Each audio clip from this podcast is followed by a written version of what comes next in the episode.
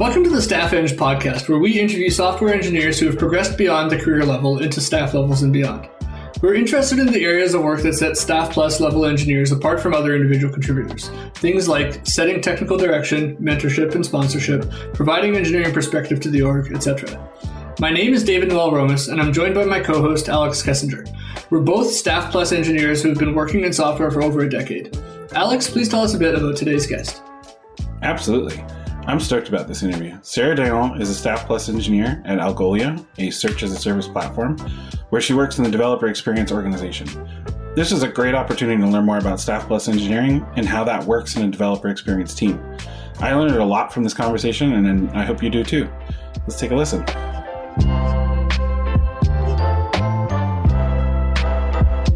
Well, Sarah, thank you so much for taking the time. It's uh, it's it's really great to have you. Thank you. Thank you so much for having me. Could we start by having you tell us, I guess, introduce yourself, who you are, and, and what you do? I'm Sarah. I've been uh, I've been working for uh, like at Algolia, so we are a search and discovery company.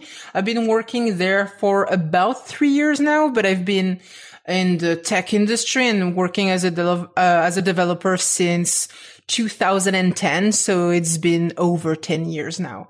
I started uh, as a self-taught engineer uh, way before that, but yes, this is where I'm at right now. And so currently I work at Algolia in what we call the DX chapter. So we in that chapter, which is a group of squads basically, work mostly on everything that has to do with developer experience. Anything that enables developers working better with the product, this is what we do. So you can count many things, uh, including API clients or SDKs, uh, UI libraries, but also documentation, which is the team that I'm leading right now. Anything that open source or not helps you as a developer use the product better is what we focus on. That's cool. One of the things that we've been trying to talk to people about is sort of like what um, a staff engineer does in, in a particular organization.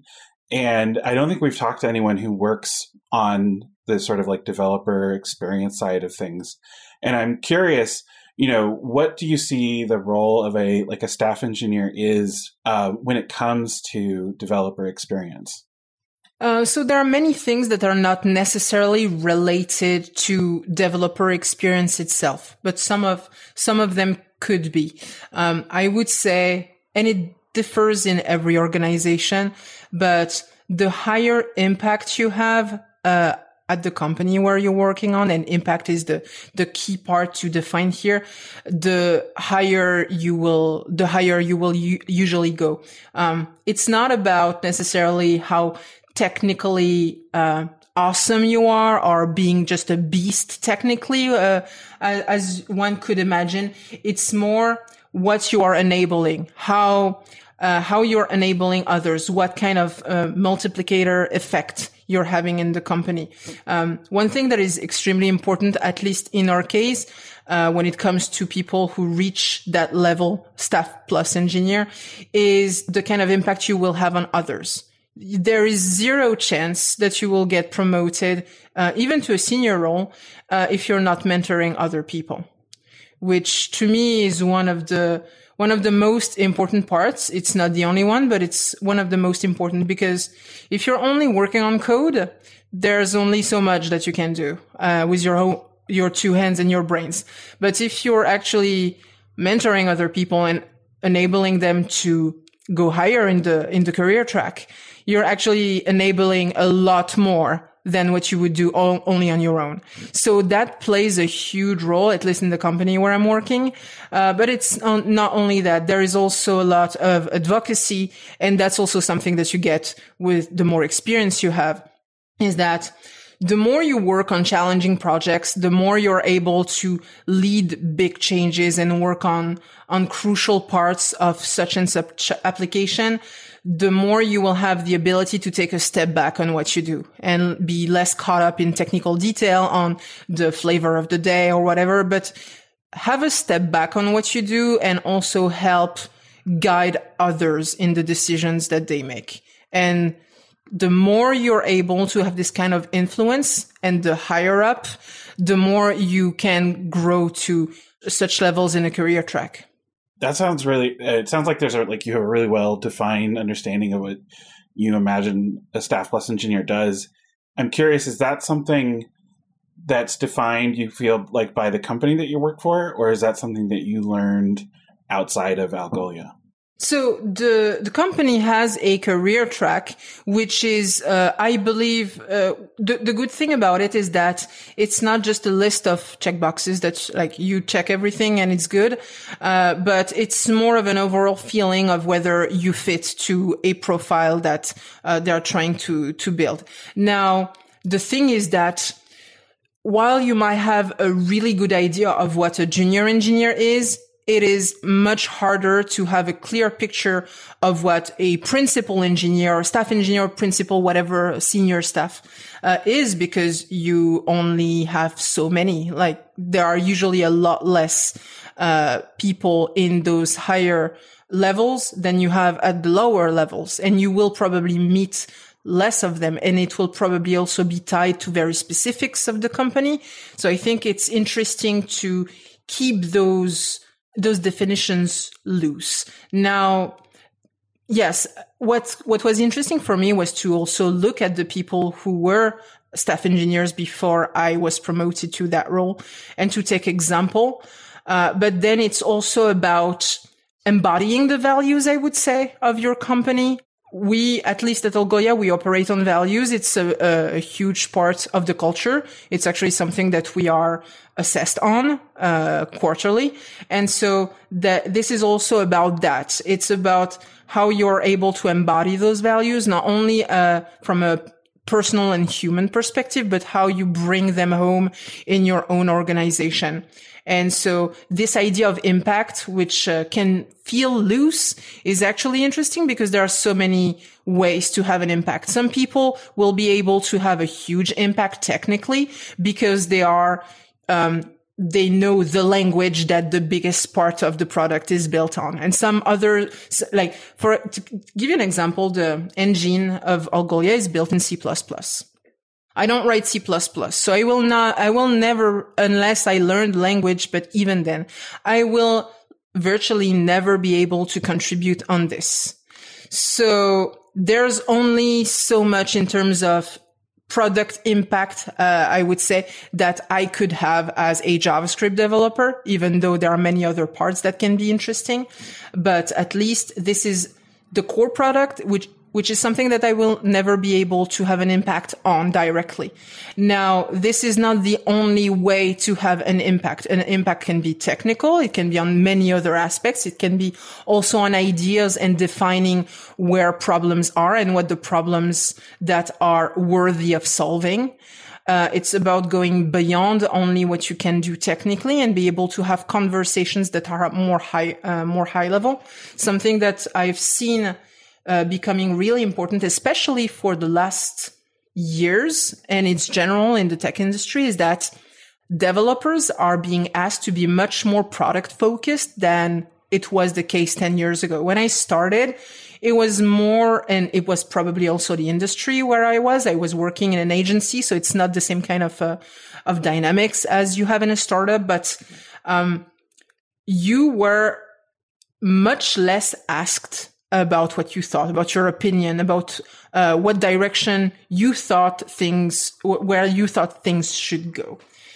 And today, you, I believe, you have a develop as a developer, especially in startups, much bigger opportunities around the product and about giving your your unique insights to help your product managers and to drive products uh, in in an interesting uh, direction.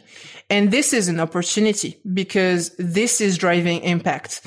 As a developer, you may think that you don't have anything to say about product, but you actually do. And there are things that designers cannot think of or pro- uh, product people cannot think of.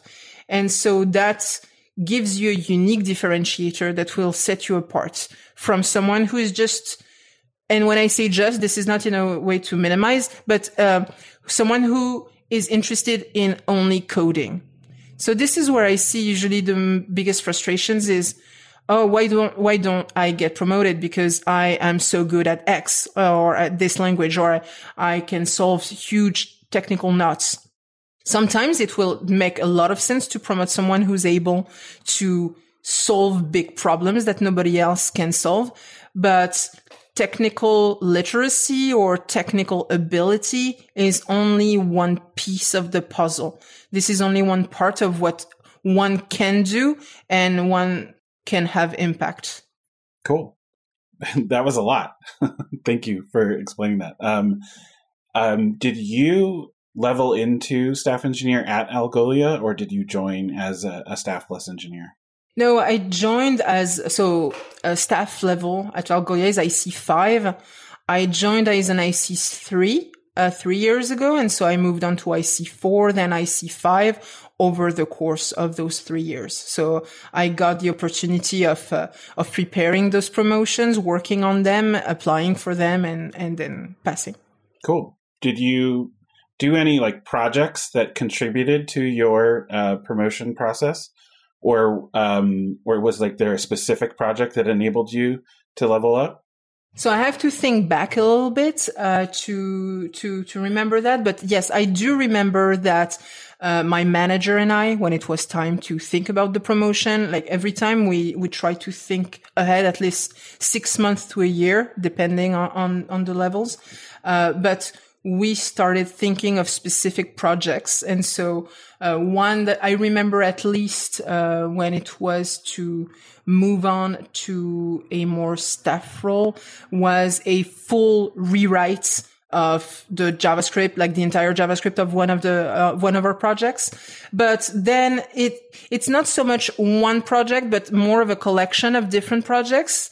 Um, like projects that made a difference. Uh, yeah, there was, I can give you the example of uh, uh, an onboarding tutorial that we made, but it's not so much the projects, but more of a day to day, like day to day that you will, for example, how how great and uplifting code reviews you can make and how you can teach other people to make good code reviews. Uh, when I say code reviews, it's not just about being extremely precise or being super uplifting, but it's also focusing on what, on what matters. Um, a code review can take forever and it can eat so much of the time of people. How do you teach other people to make effective code reviews where it's not going to be about arguing on things that don't matter, that work anyway and can be refactored later, but really focusing on what makes a difference and accepting that there are things that matter less. So that, that makes a, that made a lot of the difference, but also, yeah, the attitude that you have every, uh, every day, how you, how you leverage your network is also something that can play a role. But again, it has to be flexible. Some people don't necessarily have a network or care uh, about having a, a network and they will make an impact in other places. They can do that. But when you do, and that's something that uh, I like, I like networking. I like uh, using my network on social media and and you uh, leverage that aspect of things in my case, that made a difference. Being there in the community, especially because we are a product for developers, it made a lot of sense uh, for me to also use that part and and and invest time in that to bring value to the company. How do you decide what to work on? How do I decide what to work on? That's it can be hard, and there's definitely no clear path the higher I go, and especially lately with COVID and stuff, when like you're, I would say you have maybe more time to think because you're less in the buzz uh, environment of uh, of an open space. Uh, what I'm trying to look at is where I can have the most impact and try to let go of the things that matter less even if I think they matter, you know, like there, that's uh, the line that I need to draw as a person of this I care about, but does that make sense? Is it important for the company? Uh, is my time better spent on that?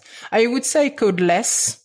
That's a pattern that I've seen for many folks who, who grow in, the, in, in career ladders, but a lot a lot of time is spent on reviewing on mentoring on hiring also um, what what usually happens and i think that makes a lot of sense even though it can be frustrating um, is that it makes more sense for me to help someone else tackle a feature and help them see things in a different way. I have a, a, at least in the in the documentation squad a person that I, I work with closely.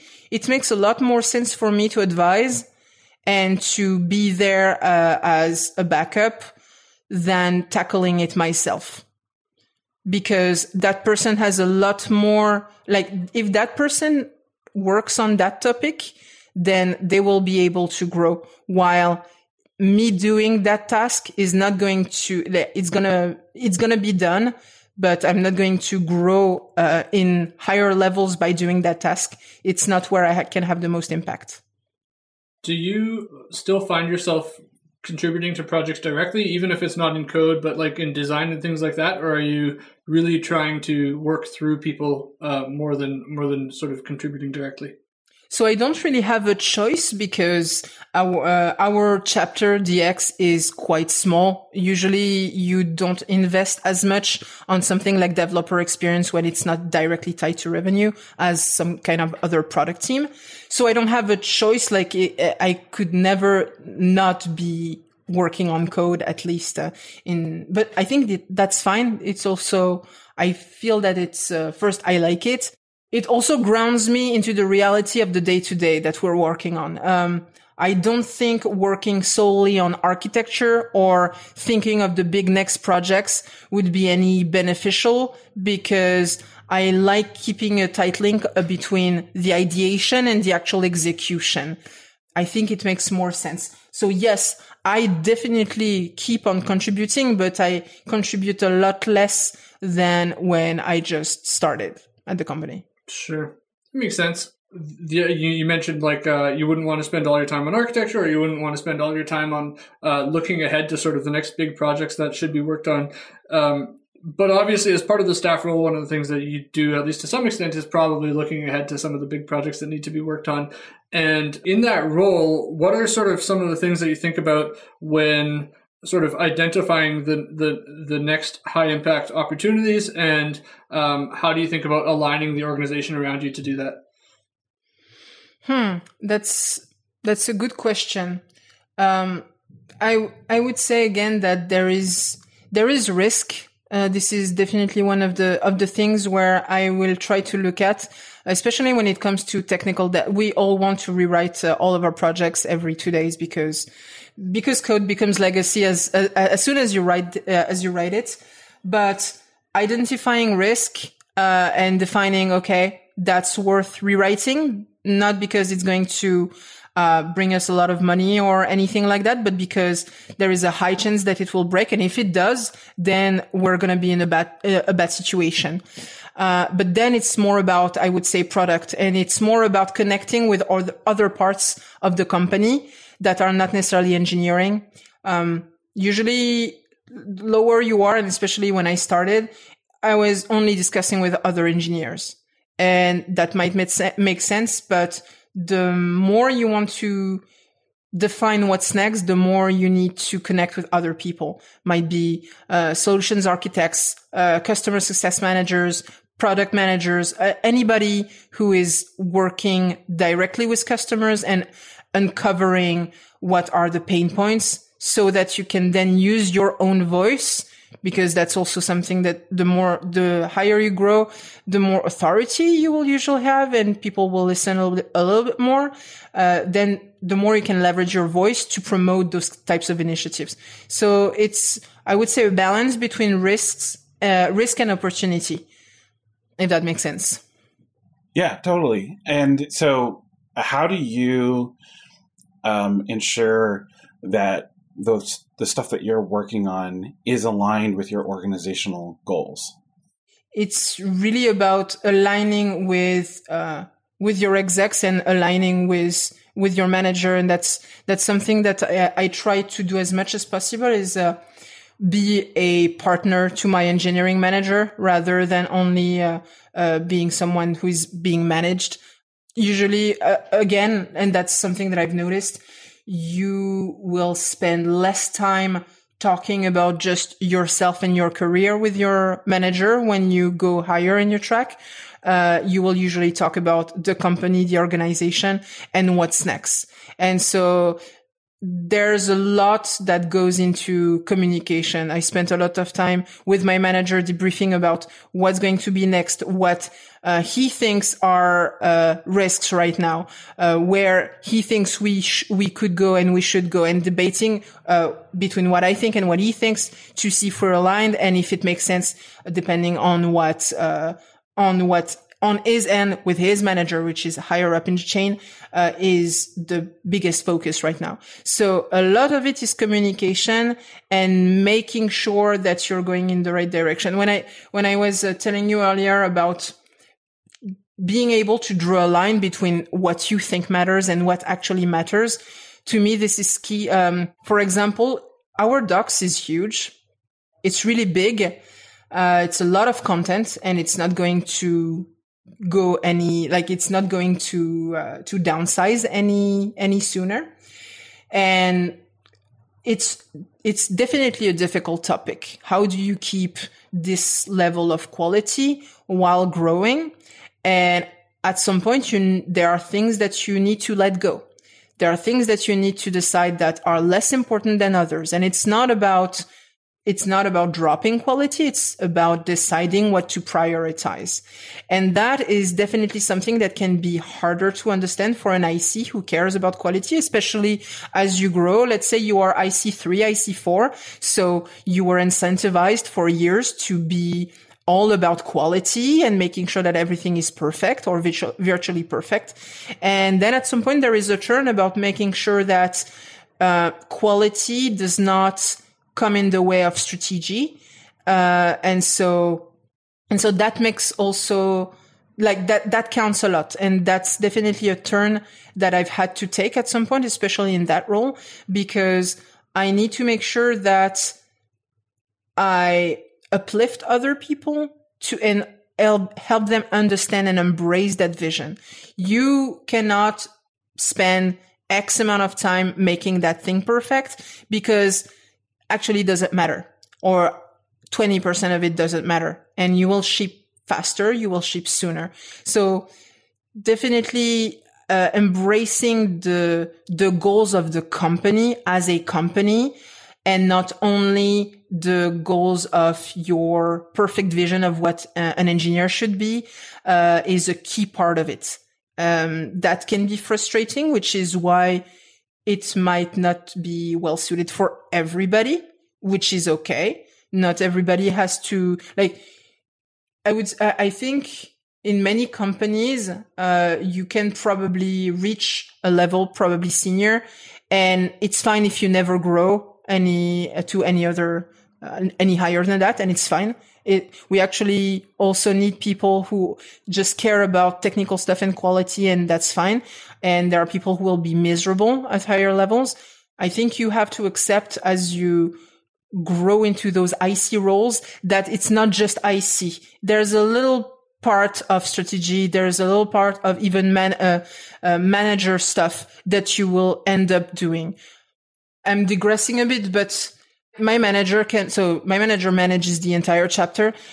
He cannot manage everybody on everything. That makes no sense for him to be discussing technical topics with people and to make sure people are, are going the right way, like making sure that a junior is, is, uh, applying the, the practices that they should apply.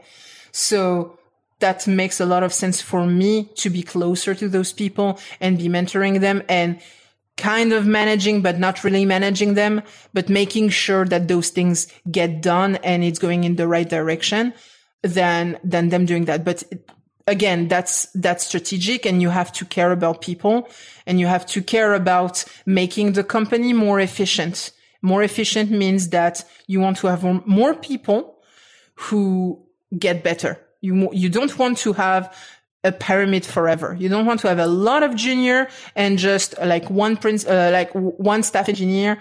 Uh, like that's, that's not really, you will usually have something that is more pyramid shaped, but you want it to be, to grow uh, more and more rather than just have the people who work on the important stuff and the people who do grunt work. That that makes no sense. Yeah, a couple times you you touched on the idea of helping people make like strategic trade-offs or working with your manager to plan out your communication. You know in my experience sometimes those conversations can be difficult. Do you have like a particular approach that you take to having sort of like difficult alignment conversations? That's hard definitely because you you also bring your own like as an IC, because you are still an IC, so you still do stuff. You still have your hands in code. You know that you're going to be the one maintaining it or you're going to be on call or you're going to have to manage people who are on call. It is definitely difficult, but I would say it's really about open-mindedness and being aware of where you're getting into, what you're getting into. Uh, when you prepare for like becoming a staff engineer because that's the promotion that you're targeting. This is something to keep in mind exactly as if you were becoming a manager. If you decide to become a manager just because you want a better salary, let's say, but you're not passionate about people and you're not passionate about making other people grow and you still want to be hands on on code, you're going to be miserable and it's going to be hell for, for everyone. I would say it's the same when you're targeting, um, staff, staff level or staff, senior staff principal. You're going to have to make bigger compromises than deciding uh, what the linter rules are. And it's not like it might be even challenging regarding your own values as a developer. Sometimes you're going to think, okay, this, this is going to be a problem because I care about this and I think it should go that way. But at the same time, I have to, I have to understand where the company is heading. So I would say a lot of like being able to take a step back and not be stubborn, which is easier said than done. But it, it, uh, of course, it, it, it helps to know what you're getting into beforehand. If you don't think that you're going to be able to do that, or if I am, if the company that you're working on makes some strategic choices that you, and most of them you don't agree with, but you like, you like it there because you like working on the tech maybe that's not the best idea. Um, so yeah, being able to work on compromise, to make compromises and being patient on things, I would say is crucial. Changing the minds of people usually takes time and sometimes you have to show and you have to show several times before it ever happens. So that's something to be prepared. You have to be prepared for that. You have to be prepared of um, needing to back up your arguments a lot. And it's different from making technical arguments where it's more about, okay, that's obviously better or that's better because XYZ. Because sometimes it's like, it becomes more complex. That can be difficult, but that takes time. Uh, and yeah, that takes patience. I would say you have to be ready to have those conversations. You have to be ready to be pushed back hard on topics that are not technical. So they are not inherently the core of what you know and the core of what you're strong at. Uh, you might be strong at having technical arguments because you have the technical literacy and, and knowledge. But having conversations where money becomes, uh, becomes one of the factors, where strategy becomes one of the factors, means that you will also have to grow on those topics and and and deepen your knowledge of those topics and be able to make trade-offs on based on those. One of the interesting things about um, the staff role that i found is that you're often in the sort of strange position of uh, simultaneously advocating sort of quote unquote upward in the organization toward leadership on something while also advocating quote unquote down uh, into the org around um, uh, sort of the, the priorities that leadership has set out. So you you want the teams that you work with to sort of rally around rally around certain ideas, and you also want leadership to sort of buy into, like you know, for, for instance, um, investing in open source and things like that. Um, do you have any techniques uh, when we talk about sort of bringing teams into alignment, do you have any techniques for for helping helping sort of drive that? I think oftentimes there can be sort of obviously all teams have different priorities and when they when you're kind of trying to move steer the ship sometimes it can be hard to sort of bring everybody on board with the new vision um, have you seen that and, and what kind of approaches do you take in those scenarios it's always going to be, and that may sound very generic, but it's always going to be through, uh, through communication. I, I really like, one of the things that I like is making sure that things are said as honestly as possible from the get go. I think we lose enormous time and also trust, uh, when we try to, uh, make things look less worse than they are just because we're afraid that people are going to overreact. Uh, that's, I think, a bit uh, patronizing. That that's actually very patronizing, and people hate it, and then they become extremely defensive. While, like, thinking developers are going to freak out because you say that this is going to happen or that is going to happen is actually not true. People are able to understand, like people know that they work in a company. They are not working on a pet project. Uh, so they're able to hear stuff. What is usually also very helpful is to provide uh, people with the ability to find solutions. Um, it's usually, I found a really bad idea to come and say, okay, so this is the new direction and this is how it's gonna, this is how it's gonna be. I hope you adjust with it. Uh, rather than say, okay, this is something that we discovered or has been discovered or is a problem and we need to solve it at some point and there, there needs to be changed, uh, changes. What do you think could be interesting to do? What, what, how would you tackle that? Uh, and so when you give people the ability to solve the problem, especially an engineer who's usually a person who loves fixing problems, not everybody is in, uh, not everybody is uh, about fixing problems uh, as an engineer, but most people are. When you give people an opportunity to do that, that's actually going to be uplifting. They might not know initially, and it might take them a little bit of time to think about it and ponder and just, uh, you know, bounce the ball and make sure that, okay, they understand the entire problem scope. But giving them the opportunity to do it is usually going to be a lot more productive than telling them what to do. Because then what's going to happen is that they're going to, if they are not happy with it, but they feel like there's nothing that they can do, frustration is going to start growing and they're going to start talking about it with other people, never telling you about it, uh, directly. And then you're just working with someone who lost full trust in you, uh, full trust in anything happening from the top and it becomes you versus them.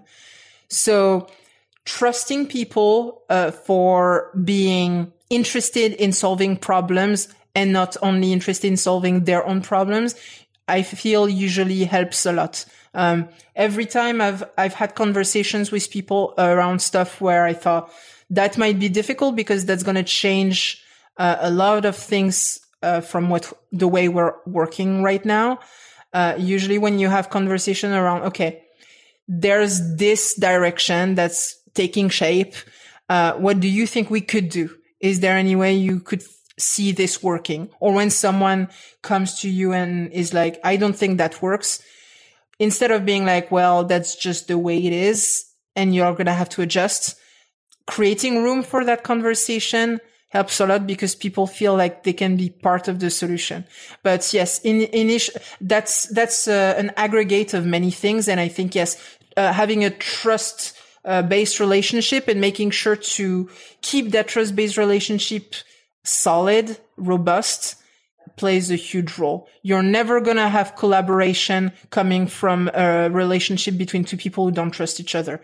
If you are a manager and you don't have the trust of your team, they're, they're never going to be incentivized to make your life easier because they will always think that you have an agenda.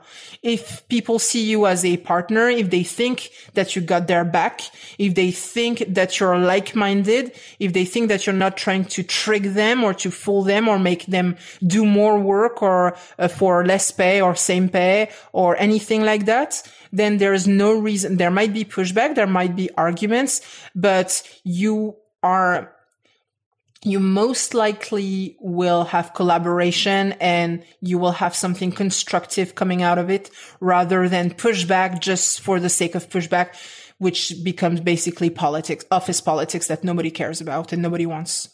Hmm. How do you think about uh, the difference between staff level engineering and engineering management? And then how do you think about uh, the relationship between those two roles and how those those two roles can best collaborate together? So I would say like some of the clear differences is that uh, you, I would not expect a manager, an engineering manager to touch any code and to take any kind of decision regarding the specifics of a project.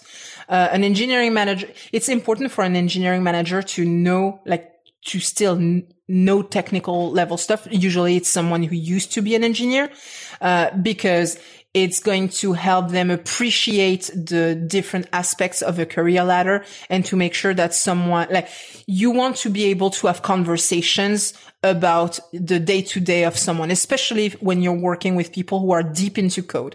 You don't want to be like, I don't understand anything about what you're doing or saying, but it looks fine, but you're still, you're a manager. So you're still on the people aspect of things as a staff engineer. And so depending on the team organization, you will have staff engineers often be the tech lead in a team, not always, but often, or at least be someone who is a reference when it comes to a certain area, technical area, uh, is someone who will provide a lot more guidance on things that are specific with the projects and the code.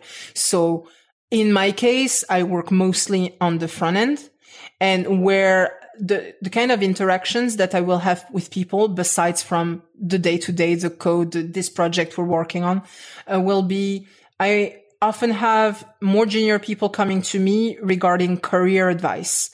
Uh, and like what to do to go to the next level, how to get unstuck, uh, I plateaued. I don't know what I should what I should do next to to grow because I feel like I've hit a plateau. That's not necessarily a conversation that you will have with your engineering manager. I don't, I think it can happen depending on the kind of engineering manager that you have. If you have a junior manager, uh, who was just in a technical role and just became a manager, that may make sense. But uh, usually you will want to have those conversations with someone who's an IC because they are still in that IC position. And so that's the kind of, of conversations that I will usually have with people where, while their managers might be more on the pers- people aspect of things. That can blend sometimes and depends on the organization, but that's the obvious line that I would, that I would say. Um, now regarding the relationship, again, as I said earlier, to me, there's, it becomes much more of a relationship as you grow. When you're, yeah, when you're a junior or you're IC3, IC4, usually you will expect a lot of things from your manager. You will expect them to, to guide you. You will expect them to, uh, vouch for you or like, you have a lot of expectations. It goes in kind of one direction. Wow, and it sounds like you've got a really well thought out um, concept around this manager stuff. I'm definitely going to learn a lot from this. I think one of the things you touched on earlier was um, sort of mentoring and maybe sponsoring. Do you see that as like an official part of your role? And also, do you have like an approach that you take to mentoring or sponsoring other engineers? When a company hires someone, they make an investment. That investment is likely going to get a return after a couple of years if the person grows. If you stay junior for three years, the company like, and that depends like the calculation depends on every company, but every company uh, usually knows that they know when a developer or a new hire uh, starts be like showing returns on investment. If you hire junior people, you invest in junior people and they never grow and you always have the same people working on the big stuff uh, then you have a problem. So from a very strategic point of view, that makes a hundred percent sense that your most senior people create more, uh, more senior people, that you make sure that the people who have the most experience help other people get more experience. So the sum of people who are able to tackle problems is wider. So that's a purely from an investment part, uh, uh, like aspect of things. That definitely makes sense. Now there's the human aspect. Um, I don't think it makes sense for me to do all the code and work on all the features just because I enjoy that. Uh, that's not how you create strong teams. And again, like we've seen stories, we've read those stories where you have one person who's like the genius, uh, even though I hate that term, but everybody sees as the genius. And so everybody goes to that person. That person capitalize all the knowledge around the product, uh, capitalize all the, the technical literacy. They know all the quirks and all the bugs and all the th- workarounds. And yeah, again, from a strategic point of view, that makes zero sense. If that person dies tomorrow, if that person quits tomorrow, which is more likely, uh, which will happen eventually, either because they're burnout or because they they are doing so many things that they are uh, a profile that everybody wants. And at some point, a company that pays better and has something more exciting for them, or they have more senior people and they're going to be doing less of all the work is going to come around and steal them from you. It will happen. It's not about if, it's about when. If you don't have your own back, if you did not prepare for when that person was going away, then you're in a very, very difficult situation. And it's going to take you a while before you recover. So yes, that makes a lot of sense. Uh, and because I think if you want to grow teams, if this is your mindset, if you want people to work in teams and that's the culture that you're creating, you absolutely need to understand that it, it, not everything is about you in your career it's not all about you. And yes, that thing might make you shine and help you shine, but it's also going to help another person shine. And it's, in my opinion, this is a lot, a lot of it is about the long run. If I decide to, uh, use my authority or the way people look at me uh, to say that thing is for me. I want to work on it and nobody is going to argue then yes, I might work on stuff that is exciting, but I'm not going to create any relationships where someone will have my back later. And I don't know everything. There are things that many other people do much better than me. I want to be able to rely on those relationships and count on them when I need them later.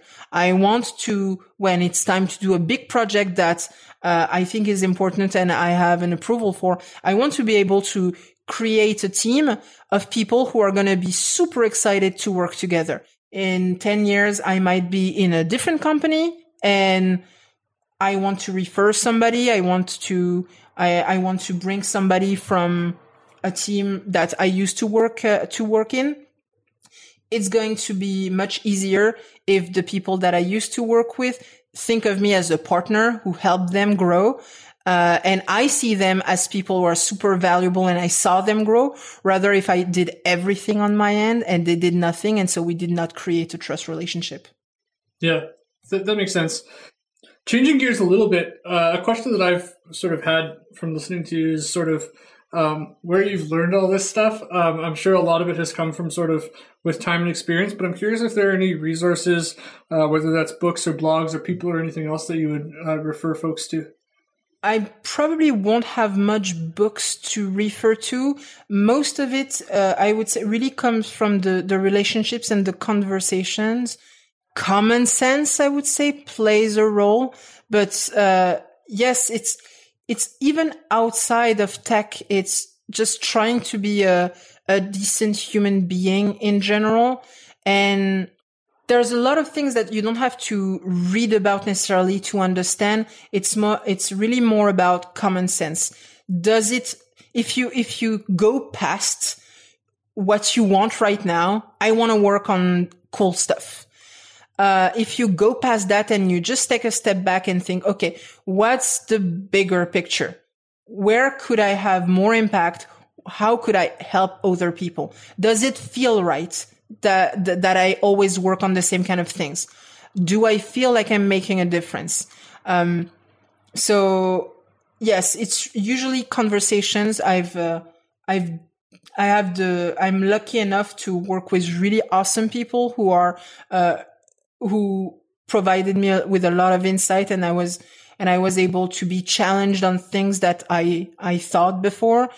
But yes, opening, opening your mind to other, other stuff than tech and trying to listen to, yeah, I don't know, uh, other podcasts about not just tech stuff, or also about, yeah, people and relationships. And you know what? Now that I think about it, um, there probably, there probably is one resource, one podcast that I've listened to for years, which is the Sean West podcast. One thing that it talks about a lot is the long term and how to have a long term vision. And that really changed my mind on things because I feel like, yes, as you grow and especially when you reach those, those levels in your career track, you, you have an incentive to take a step back and to think of the long game, of the long run. It's not about what only what I'm going to work on this quarter. It's about where I see us being in one year. It's about what kind of connections and relationships I'm going to be able to foster in three years. It's about the awesome relationship that I've preserved from that place I worked at 10 years ago. And now I'm, I remember that person who worked on cool stuff and they were a wizard with that thing and they were interested in, in that other thing. And we talk on a, on a recurring basis and I'm able to bring them because they make sense at a given moment. So the long game mindset and thinking of things more as investments, be it projects, relationships, anything more than just how can I make something quick and visible right away just so that I shine and then everybody forgets about it. Uh, I think plays a big role. Not many, many things that have high impact happen on the long run not all of them. You cannot just be focused on the long run. Otherwise you run out of money. It's a balance to have. But on the other end, if you're always going into, okay, how, how can I make something impactful right now? You know, like making blips on the radar, like spikes. You're never going to build a robust foundation. And I don't want to make like cheesy analogies, but I would say it's kind of the same with a project you can rebuild every two years. Everybody loves that, but that's no way to work on enterprise software.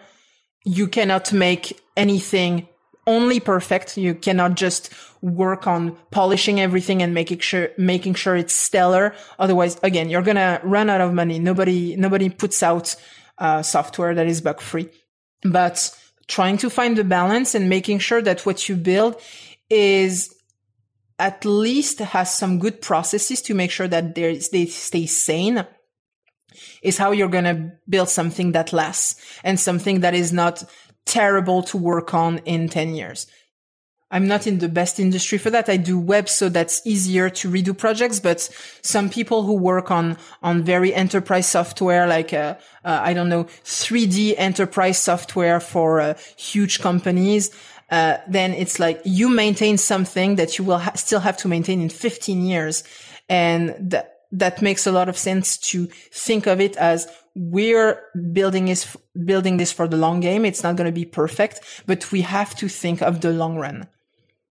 That makes a lot of sense. I, I really appreciate that idea of like learning from outside of our industry I, for instance, I'm learning a lot right now from sort of like reading a lot about industrial safety and human performance, and it has this really interesting Venn diagram with um, operations. So the the last question that we've been asking everyone that has come on the podcast so far, um, and it's just really a curiosity, and hopefully it's a fun question, is how much time do you still spend coding? Oh, actually, coding, I would say probably a bit less than 50% of the time. Uh, if you put reviewing as not coding, which sometimes is a bit blended, but yeah, a lot of time is spent of reviewing. So yeah, I would say maybe 50% of the time on the best days. Nice. Awesome. Sarah, it was so nice to meet you. Thank you so much for taking the time today. Uh, thank you for having me. It was really fun. That's it. Thanks so much for listening to Staff Eng. If you enjoyed today's show, please consider adding a review on iTunes, Spotify, or your podcatcher of choice. It helps others find the show and is a really useful signal to us that folks are finding value in this so that we keep doing it. You can find the notes from today's episode at our website, podcast.staffeng.com. The website also has our contact info. Please don't be shy.